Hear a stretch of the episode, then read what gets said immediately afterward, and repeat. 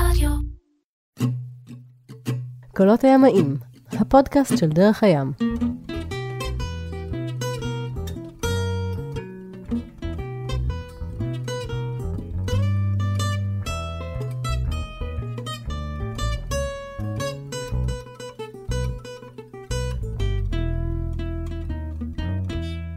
קולות הימאים, הפודקאסט של דרך הים, אורח מיוחד נמצא אה, כאן.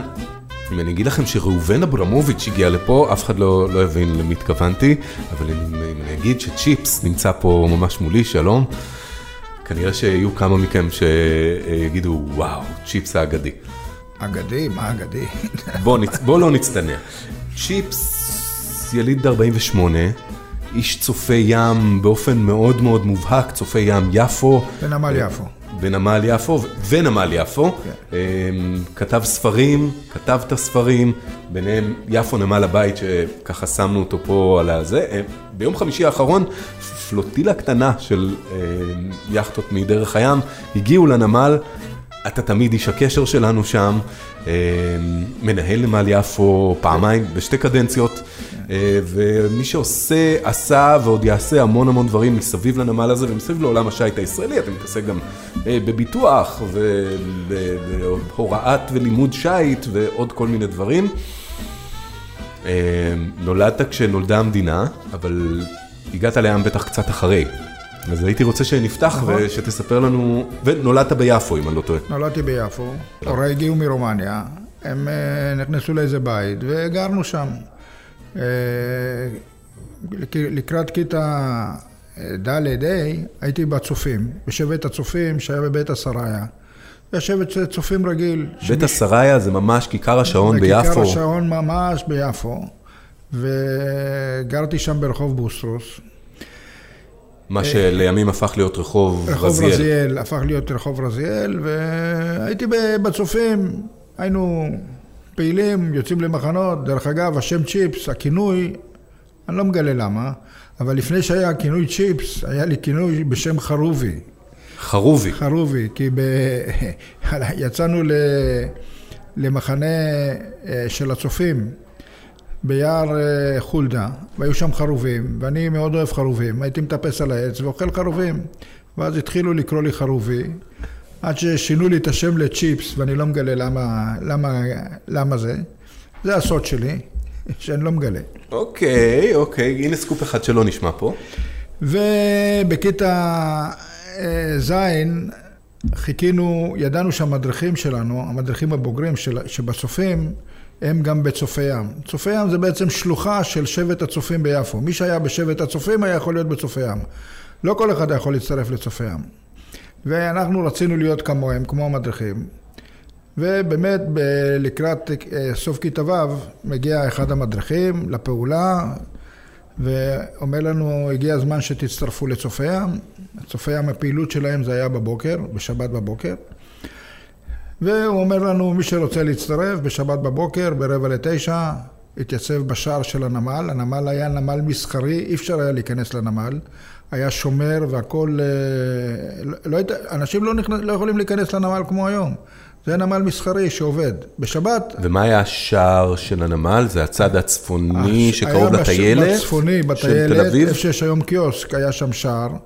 ועוד שער אחד בשער, שהוא השער המרכזי, מרחוב יהודה ימית. והוא אומר לנו ככה, תדעו לכם, אבל uh, בצופי ים, כשמפליגים בסירה, חותרים בסירה, אין דבר כזה להגיד לא רוצה, לא יכול, מה לא יכול. חוטפים מכות, יש משמעת. זה שם uh, לא דמוקרטיה, זה דיקטטורה. אז מי שלא מתאים לו, מראש שלא יבוא. שלא יטרח. כמובן שאנחנו התייצבנו בעשרה לתשע בשער של הנמל, שילמנו עשר גרוש מיסים. ובזוגות היינו הולכים לכוך, לצופי ים היה שם כוך, היינו הולכים לכוך של צופי ים.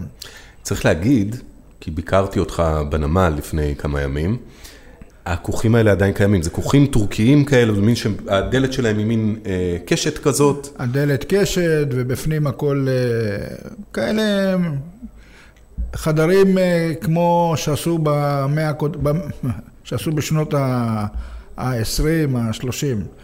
אולם שם היינו, שם היה גם אה, הציוד שלנו, שזה היה תורן של, תרנים של סירות או משוטים, והיה לנו שם גם אחד בשם אלקו, יווני, נגר יווני, שהוא התאכסן אצלנו בנמל, בתוך הכוך, שזהו סיפור בפני עצמו, הבן אדם הזה. אני בטוח שנגיע לסיפור של הלקו. אליו, ואחד התנאים היה זה שהוא יושב אצלנו בכוך והוא מטפל לנו בסירות.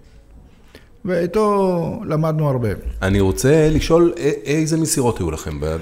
קודם כל באיזו שנה מדובר? אמצע שנות אנחנו מדברים ה-50? בשנת 59. 59, סוף שנות ה-50. הייתה לנו סירה אחת אה, לוויתנית בשם דולפין. בתקופה ההיא לא היו לנו סירות אחרות. לא היו סירות אחרות, הייתה דולפין, סירה אחת. צופי ים, יפו, אחת.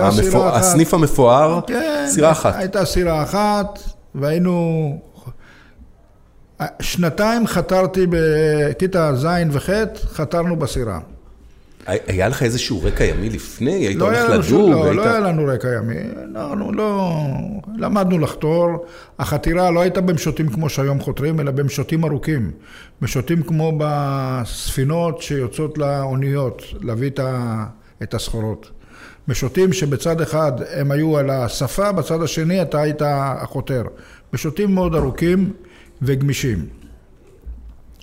והיינו חותרים, יוצאים לחתירה, בדרך כלל היינו יוצאים לכיוון האוניות. הנמל היה פעיל, זאת אומרת, אי אפשר היה להיכנס לנמל. רק אנחנו היינו בנמל בשבת, כי הנמל היה סגור. בוא נסביר רגע מה זאת אומרת, עד כמה הפעיל היה נמל יפו ב-1959? זה היה נמל מסחרי, היה נמל מסחרי... לא נמל דייג. היה... מעט דייגים. דייגים היו מעטים בצפון הנמל. היו דייגים בצפון הנמל, וכל הנמל היה עם דוברות, דוברות ענקיות, ולאנצ'ים, לאנצ'ים זה גוררות מנועיות, שהיו גוררות את הדוברות החוצה. האוניות לא יכלו לעגון בנמל. הנמל יפו הוא נמל רדוד. והאוניות היו עוגנות אה, במרחק של קילומטר, קילומטר וחצי מהנמל. מה שנקרא נמל פתוח. כן. הם עגנו בחוץ, הם עגנו בחוץ והיו יוצאים אה, עם, עם דוברות, היו לאנצ'ים, גוררות שגוררות דוברות ענקיות עד האוניות, שם מעמיסים את הסחורה על הדוברות וגוררים אותם פנימה, בפנים היו מנופים שהיו פורקים את, ה, את, הצ, את הסחורה. אותו דבר גם כשיצאו, כשיצאו, היו מכניסים את הדברים לתוך הדוברות האלה והסיפור של הדוברות האלה, יש אה, סיפור שאני לא יודע אם זה אמיתי ולא גיליתי שזה נכון. זה שהדוברות האלה בשנת 65 כשסוגרים את הנמל, מעבירים את כל הדוברות האלה לנמל תל אביב. גם נמל תל אביב עבדו באותה שיטה. ו... נמל תל אביב שהיה חדש יחסית, נבנה בשנות ה-30 אם אני לא טועה. בשנות ה-30, כן, בעקבות המרד הגדול שהיה ולא. נתנו לעבוד, פתחו את נמל תל אביב.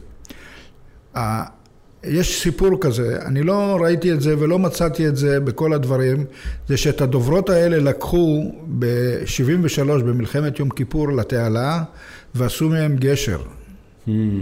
אני לא יודע אם זה אמיתי, זה הם סיפרו לי, לא מצאתי... אגדה שאין לה סימוכים, אם מישהו אין לה- ממאזיננו ישמע, צאו איתנו סימ- קשר ואנחנו נוודא את הסיפור הזה. נכון, זהו, כי הדוברות האלה היו דוברות ענקיות, והן היו מברזל, וכנראה ששמו אותם במים, מילאו אותם באבנים או חול, וזה שקע, וזה הפך להיות למשטח שאפשר אה, לגשר.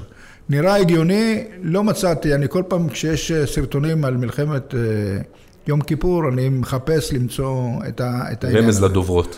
את הדוברות האלה, כן. חתרנו, היינו חותרים, חותרים לכיוון האוניות, חותרים אה, מהנמל החוצה, פנימה, עד שעה 12. בשעה 12 היינו יוצאים החוצה, מוציאים אותנו החוצה מה, מהשער, והתוכנית הייתה שנלך הביתה, ננוח, ובשעה 4 נחזור לצופים, כי אנחנו, יש לנו פעילות בצופים, כי אם לא נהיה בצופים לא נוכל להיות בצופי ים. אני אה, לא הלכתי הביתה, הייתי ליד השומר, מניח את הבגדים שלי, קופץ מעבר לקיר, לים, שוחה פנימה לנ- לנמל, מסתובב בנמל בכל מיני דוברות, עולה למעלה על לאנצ'ים, קופץ למים, מטייל לי. אה, באחד הימים ראיתי דייג, קראו לו אשם, כמה שאני יודע, הוא היה ענק, ענק. אולי הוא לא היה כל כך ענק, או שאני הייתי כזה קטן, שהוא נראה לי כזה ענק. והיה לו קלשון. בצל של הסירות, היות והנמל היה שקט, היו בצל, היו אה, דגי בורי גדולים. והוא עם הקלשון היה נועץ בהם את הקלשון ומכניס את, הדג לסל, היה לו סל נצרים. היה ממלא את הסל נצרים, מניח את, ה, את הקלשון אה, על איזה גג של איזה מבנה, ואני הייתי עוקב אחריו. לא, אני לא דיברתי איתו, אני פחדתי ממנו. עוקב אחריו עד שאני רואה שהוא יוצא מהשער ועולה דרך השער לכיוון יפו. הייתי הולך לקחת את הקלשון ולנסות לדוג. הקלשון היה כזה כבד, לא הצלחתי לדוג אף פעם. אבל ניסיתי, מה, מה לעשות? שווה לנסות. תוכל לספר לי, אמרת שהייתה ספינה, אה, ספינה, סירה אחת, סירה אחת לוויתנית. סירה אחת, נכון. מאיפה היא הגיעה? איך, איך... את הסירה הזאת, את הדולפין, קיבלנו מצופי ים תל אביב. כשפתחו את השבט ב-1957, קיבלנו את הסירה הזאת. אחר כך קיבלנו מקשרים של מועדון קדימה, אלה שהקימו, הסלוניקאים שהקימו את השבט, על שם חבר שלהם בשם יצחק שלם, זיכרונו לברכה, שהיה מנהיג שלהם. וגם שבט, השבט בנמל היה גם על אותו שם, על של יצחק שלם. הגיעה לוויתנית ו... קיבלנו לוויתנית אחת וחתרנו, לאחר מכן אתה קיבלנו... אתה רוצה להסביר לי רגע מה זו לוויתנית? לא לי, אני במקרה מכיר, אבל ככה למי שלא פגש אף פעם את הסירות המופלאות האלה, שהן החיות הגדולות של הסנוניות, שעדיין קיימות יחסית הרבה. הלוויתניות זה לסירות אה, באורך של בערך 9 אה, מטר 60. היו עשויות מעץ. של אותם ימים, היום כבר לא יודעים אה, איך, איך להתייחס לסירות האלה מעץ, והסירות האלה, הקו ג' יורדי הסירה הפליגו בסירות האלה, והפליים הפליגו בסירות האלה, וכל ה... ה... הימאים היו מפליגים בסירות האלה לכל מיני משטים ותחרויות שהיינו מפליגים בהם. זו סירת מפרשים, שאפשר לחתור בה גם במשוטים. זו סירת משוטים, זו סירת סירת, מפרשים. זו סירת עבדים, קוראים לזה ב... לזה אני לא מסכים, אבל זאת סירת אה, מפרשים, בדרך כלל עם שני תרנים, וכמובן שעם משוטים כי אין מנוע, ואנחנו עם המשוטים היינו משיתים אותם אם היה צריך לתמרן באופן מיוחד. ולראות לוויתנית כזאת, על שני תרניה ושלושת או לפעמים ארבעת מפרשיה, זה דבר מרהיב, וזה טס על המים, אני יכול לספר לכם בתור מי שישב בתוך אחת כזאת. אתה בטח יכול לספר, בטח יש לך הרבה יותר שעות לוויתנית משלי. אז יש לי הרבה שעות לוויתניות, נעבור ללוויתניות. בספר קצת. אז הלוויתניות, אה, היו הרבה לוויתניות בארץ, וכולם אה, התפרקו, הן היו בנויות מעץ, לתחזק אותן בעיה. כרגע יש חמש לוויתניות בארץ. ויש תוכנית לבנות לוויתניות עכשיו מפיברגלס. חדשות. חדשות. אני בצוות התכנון של זה, ואז אנחנו עובדים על הפרויקט הזה, לראות איך אנחנו בונים אה, סירות לוויתניות. כמה, כמה נערים, נערות יכולים לשבת בתוך כזה דבר? שמונה יכולים לחתור על העניין. אני רוצה לדבר אבל משהו על העניין של צופי ים בכלל, ועל החינוך הימי, שאני משם אה, יצאתי. החינוך הימי, בתי הספר באים לקבל שיעורי חינוך ימי. ובאמת המילה חינוך היא מאוד חשובה בעניין. ולמה היא חשובה בעניין? כי בסיכומו של דבר, מה שנותן לקבוצה, לאותם ילדים שנמצאים בתוך סיר לחץ, כמו סירה, עשרה ילדים בכלי שיט, וחותרים, ולא יודעים לחתור ואחד תוקע לשני בגב, ורטוב, ולא מרגישים טוב, ומקיאים, ומפליגים, ומותחים מפרשים, ולא תמיד אה, עושים מה שרוצים, זה נותן המון מבחינת יחסים עם, עם יתר החברים. ואני קורא לזה שלושת העיינים. אחד זה נותן עצמאות לאותו ילד, לפקד על הסירה, כי בגיל צעיר מפקדים על סירות. הדבר השני זה עבודה, כי צריכה להיות כאן עבודת אה, צוות. והשלישי זה עזרה הדדית, שצריך לעזור אחד לשני. אלה שלושת העיינים. עבודה, עזרה הדדית ועצמאות. זה אני חושב שזה מאוד, יותר חשוב מאשר לדעת להפליג או ללמוד דברים אחרים. יותר חשוב ממפרסנות טהורה. ו... כן, את זה אחר כך, אה, זהו. אנחנו רוצים שהם יהיו, יעבדו בצוות. לא בכלים הפרטיים הקטנים, כמו גלית, 420 או דברים כאלה. כאן יש עבודת צוות של קבוצה שלמה של אנשים. זה משמעותי, ומי שישמע את הפודקאסט שלנו ואת הפרק של... אה, שהיית האולימפי לשעבר, אה, שי בכר, שמספר איך בחוף הסי פלאס בבת ים, היו אה, שמים, את, המדריך היה יושב על הסירה, עם ההגה. נכון. כל הילדים היו דוחפים עגלה, דוחפים עגלה על החוף. כן. הוא היה מלמד אותם איך כל פעם שהוא מטה, מפנה את הטילר ימינה, הסירה צריכה ללכת שמאלה. וכולי, וכשהם היו מגיעים לקצה החוף, הוא היה, לוק- הם, הוא היה מראה להם איך עושים היגוי אחורי. שזה פעולה הפוכה. התגלגלו, התגלגלו חזרה את כל הדרך שהם עשו. דרך אגב, בעצם- עם הלוויתניות האלה, אני, אני הפלגתי שלוש פעמים לקפריסין, ופעמיים לפורט סעיד, במצרים. במצרים. על. סירה שאין לה בימיני.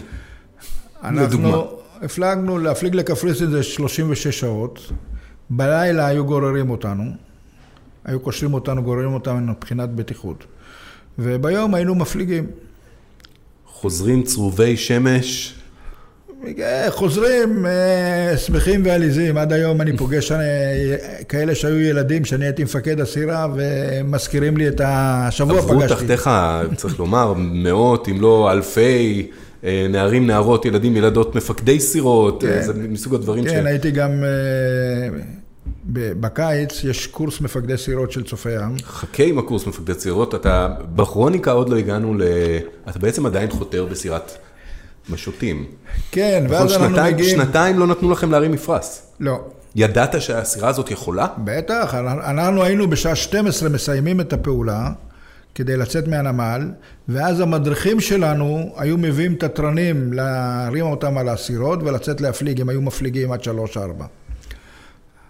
אז ראיתם את זה קורה, את הפלא הזה. כן, אנחנו חיכינו לזמן שנוכל לעלות על המפרשים. ובאמת הגיע היום שאמרו לנו שאנחנו יכולים להפליג, והלכנו להביא את התורן, התורן, התורן היה כבד, חמישה ילדים מרימים את התורן, מביאים אותה לסירה, מניחים, מרימים, כל מיני פרוצדורות. והמדריך אומר, מי יכול אה, להכניס את העוגן לסירה? העוגן נמצא בדרך כלל בחרטום, זה בסיפון למטה, תחתון נמוך מאוד. ואני כמובן אה, קופץ, אני מתנדב, אני נכנס פנימה לתא הזה, והחבל, החבלים אז לא היו חבלי ניילון, החבלים היו חבלי סיזל. חבלי סיזל זה חבלים כאילו מ- מבד כזה. ואני נכנס פנימה לחרטום, המקום צפוף, ואני מתחיל לסדר את החבל, ולחבל הזה יש ריח של מלח מסריח, ואני מתחיל להרגיש אה, שאני הולך להקיא עוד מעט את נשמתי, ולהקיא בים את נשמתך, אתה, כאילו הולך למות. ואני מסיים לקשור את החבל, ומתחיל לטפס על הצמיגים, כי המזח גבוה, מטפס על הצמיגים ומתחיל ללכת לכיוון הבית.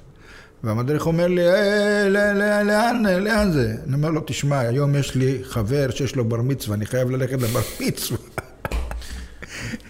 זה, זה לא היה אה, קול מספיק להגיד שיש לך מחלת ים? זה לא, היה, מה- נחשבת חלש?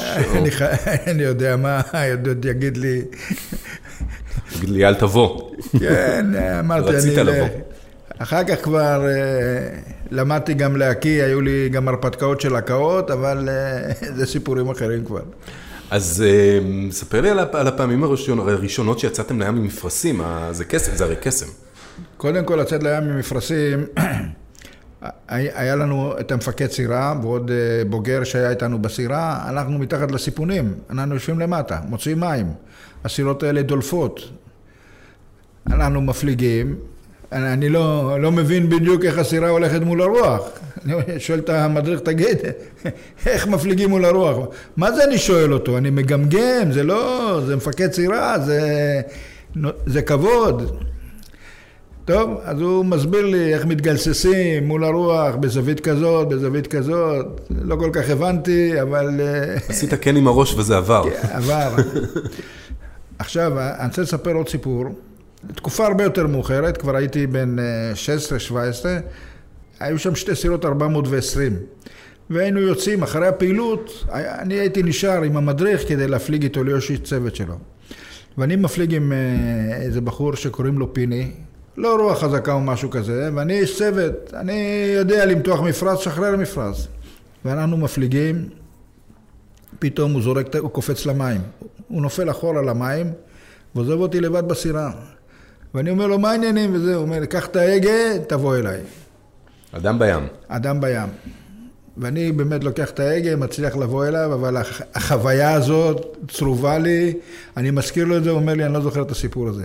כי אצלו זה לא היה זהו, אבל אצלי זה צרוב אה, בתור חוויה. אז הפלגתם בכל הארץ. היינו מפליגים להפלגות ארוכות, לא היה מרינה תל אביב, לא היה מרינה הרצליה, היינו מפליגים, איפה הייתם עוצרים? לא עוצרים? מפליגים, מגיעים לאיזה חוף, מגיעים לטנטורה, מגיעים למכמורת, מגיעים לאיזשהו מקום, יורדים, ישנים בלילה, או מפליגים גם בלילה. במכמורת כבר היה מעגן, מג- כן, היה, היה, היה בית ספר היה לדייג. בית ספר לדייג, היו שם הרבה לוויתניות, מתחרות שלנו, שכל אה, שיוט ערים, שזה שיוט, השיוט של, שהיה אז במדינת ישראל, שהיו ש... הרבה לוויתניות מפליגות. זה היה פעם אחת מיפו לחיפה, או מחיפה ליפו, כל שנה זה מתחלף, שזה גם חוויה בפני עצמה. אמא שלי, הייתי אומר לה שאני יוצא להפלגה, היא שואלת אותי מתי אתה חוזר, אני אומר לה, לא יודע, עוד יומיים, שלושה, אנחנו מפליגים, לא יודעים לאן נגיע. וואו, נער בן 15-16. כן, לא, לא הייתה לנו, זהו, אתה צריך אוכל, ויש לי עוד סיפור. בשביל זה אנחנו פה. הס- הסירה סלוניקי הייתה, רגע, הסירה הייתה דולפין, הייתה עוד הייתה אחת? דולפין, אחר כך ב-1963 הבאנו את הסלוניקי. ויום אחד, הסלוניקי הייתה בירקון. היה שם איזה תחרויות חתירה והיה צריך אותה בירקון. ואז... אה, הירקון זה איפה שהיום אה, הפועל תל אביב? באזור הזה? צופי ים תל אביב. צופי ים תל אביב. ובא אליי המדריך ואמר לי, תשמע, מחר אנחנו הולכים להביא את הסלוניקי ואנחנו צריכים אנשי צוות, אתה אחד הטובים, תבוא איתנו עם, הבוגרים, עם המדריכים הבוגרים. כמובן, בשמחה הוא אומר לי, אבל מה, תביא אוכל. כמובן, אני הלכתי לאימא שלי, אמרתי, אמא, תכיני סנדוויצ'ים, אני חייב, אה, זהו. הכינה לי סנדוויצ'ים ואני מגיע לצופי ים תל אביב, עולים על הסירה, חותרים עד השפך הירקון, יוצאים החוצה, שם מרימים את התרנים ומפליגים ליפו. מביאים את הסלוניקי ליפו, הלוויתנית, ספינת הדגל של אה, צופי ים יפו. עד היום. עד היום. טוב, אני, אנחנו מסיימים לקפל את כל הציוד, וזה בא אליי המדריך, אומר לי, תשמע טוב, אתה היית מה זה מצטיין, על הכיפאק והסנדוויצ'ים היו טובים. מחר אנחנו מחזירים את הסלוניקי לצופי ים תל אביב, סנדוויצ'ים. בשעה תשע תהיה בשער וסנדוויצ'ים. אני כמובן, אמא שלי הכינה לי סנדוויצ'ים, ואני בתשע מחכה, ואני מחכה עד היום, עבדו עליי. סיפור אמיתי, עבדו עליי. אתמול המדריך הזה היה אצלי בנמל. בתנועת נוער, כמו בתנועת נוער, אה, נוער מדריך נוער, היו מבוגרים אחראים בסיפור הזה? היו... אה, היו מדריכים אחראים, ודאי, מה. אבל מבוגרים או שהם היו כן, נערים בעצמם? מבוגרים, כן. מה זה המבוגר? המבוגר אה, מה שאני מחפש זה את ה... עשר שנים מעליי. אה, את מי הערצתם? על מי הסתכלתם ואמרתם, כזה ימאי אני רוצה להיות? אז קודם כל המדריכים שלנו, והמרכז של השבט, שזה היה תמיד אה, זהו. אלה היו אנשים, והימאים ממכמורת, אה, כל השייטים שהיינו מפליגים בתחרויות, היינו רואים אותם ב... וכולי. אלה חוויות ילדות, אתה יודע, ש... שעבדו עליי, עבדו עליי. היום אני מסתכל על זה ואני... אבל מה, חזרת הביתה עם כל הסנדוויצ'ים, או, ש... לא יודע או שלא סיפרת עשיתי, לאמא? לא זוכר, לא זוכר מה עשיתי. עם אמא שלי היו לי כל מיני חוויות של, אה, של הים. אה, קודם כל, אה, ידעתי שאם שופכים מים בחוף, בחול, יש חורים, אם שופכים מים יוצאים סרטנים. סרטנים לבנים, סרטני חול. ראיתי את זה, ומה זה התפלאתי. חולונים קוראים להם. איך? חולונים, כמו חולון, העיר? חולונים. בקיצר, מה זה התלהבתי מהרעיון? וקמתי, ב... לצופי ים צריך להגיע בתשע, ואני בשבע קמתי, לקחתי דליים, דלי אחד עם מים, זהו, ונסע, הלכתי לחוף הים למטה, גרתי ליד הים, והתחלתי לשפוך מים לחורים, ואיך שיוצא הסרטן, אני מכניס אותו פנימה לזהו, אספתי איזה עשרה סרטנים לבנים כאלה, הם לא קטנים, ובאתי לאימא שלי להראות לה. אימא שלי קיבלה היסטריה, מה אתה מביא לי את הדברים האלה, וגם אחד נפל, יצא החוצה עד שתפסתי אותו, צעקה עליי. טוב, אני צריך ללכת לצופי ים, עוד מעט תשע. ירדתי למטה, מה אני אעשה עם הסרטנים? פתחתי את הפח אשפה, הכנסתי את הסרטנים פנימה. והלכתי לצופי ים. אני חוזר, אני מקבל צעקות. אחד השכנים הלך לזרוק את הזבל. הוא פותח את. הפח, ופתאום יוצאים לו שם סרטנים. כבר זה היה לי סיפור. כולם ידעו שאתה איש ים בשכונה, לפי הסרטנים. כן, איש ים. הייתי בצופי ים, אנחנו... איך, איך זה מתפתח? זאת אומרת, אתה הולך עם זה לצבא? אתה הופך להיות איש חיל הים? לא, אני... בטח אתה הופך להיות מדריך בוא, קודם אה, בוא, בצופי ים. קודם כל הייתי מדריך בצופי ים, הייתי מדריך, הדרכתי קבוצה, סתם אני אספר לך סיפור על, על זהו. הילדים, הילדים שהייתי מדריך שלהם, ביקשו לקפוץ למים לשחות. ואני לא כל כך רציתי וכולי, בסוף אה, עמדתי, לא עמדתי בלחץ, לקחתי אותם למדרגות, איפה שהיום הסבבה שם, היו מדרגות. הנמל היה... סבבה, שקט. זה אונייה, ספינה- ש... ספינה- ספינה, ספינה ש... גדולה. ספינת תיירים כזו, ספינת כן, אה, אבל אז נסיבות כזו. היו המדרגות, אף אחד לא היה בנמל, הנמל היה שקט, נמל מסחרי. ואני עומד, אומר להם, טוב, תחליפו בגדים, אתם רוצים לשחות, יאללה, וכולם קופצים למים. אני רואה ילד אחד מתחיל לטבוע, קפצתי למים, תפסתי אותו, הוצאתי אותו, אמרתי לו, תגיד, אתה לא יודע לשחות? הוא אומר לי, לא. אני אומר לו, אז למה קפצת? הוא אומר, אתה אמרת. זה ה... ואבוי. זה ה... רק שתבין את היחס של המדריכים. אתה אמרת, אמרת לקפוץ, קופצים. דרך אגב, היה לי את אותו סיפור עם, אה, אחר כך שהיה לי בית ספר לשייט, אה, אחד בא ל, ל, לשיעור, והמזח הוא גבוה, והוא שאל איך יורדים לסירה, זו הייתה סירת חסקה, איך יורדים לסירה? אז אני בצחוק אמרתי לו, קופצים. והוא קפץ. לתוך "אתה הסירה?" השתגעת?" לתוך הסירה. אמרתי לו, אתה השתגעת? אתה תכף תעשה חור בסירה ואתה תשבור את הרגל, זה גבוה, זה, זה אה, מטר וחצי גובה. הוא אומר לי, אבל אתה אמרת. הוא אומר, אני הייתי בצנחנים, היו אומרים לקפוץ, קופצים. אז אה, שתדע שזה... שלא למדת את הלקח מהפעם אה, שלא לא. לא, חשבתי בן אדם מבוגר, זה לא... האחריות שמחזיק מדריך בצופי ים, להוציא מישהו לשחייה, להוציא מישהו מהיאכטה או, או מכלי שיט ל- לים, להוציא מישהו מהמרינה, מהנמל, מה, מהבטוח של הנמל, אל המסוכן יחסית של הים, גם הים שלנו שהוא יחסית שקט ובסדר וזה. זה עניין, זה אירוע. איך, איך, איך, לוקחים, איך אתה לוקח על עצמך אחריות כזאת? לא חשבנו על אחריות, לא חשבנו על כלום, לא היה לנו מכשירי קשר, לא היה לנו, ספינ... לא היה לנו ספינות ליווי, בקושי חגורות הצלה, אני לא זוכר אם אה, חגרנו חגורות הצלה. הפלגנו, מפליגים, מגיעים לאיזה חוף, יורדים לחוף.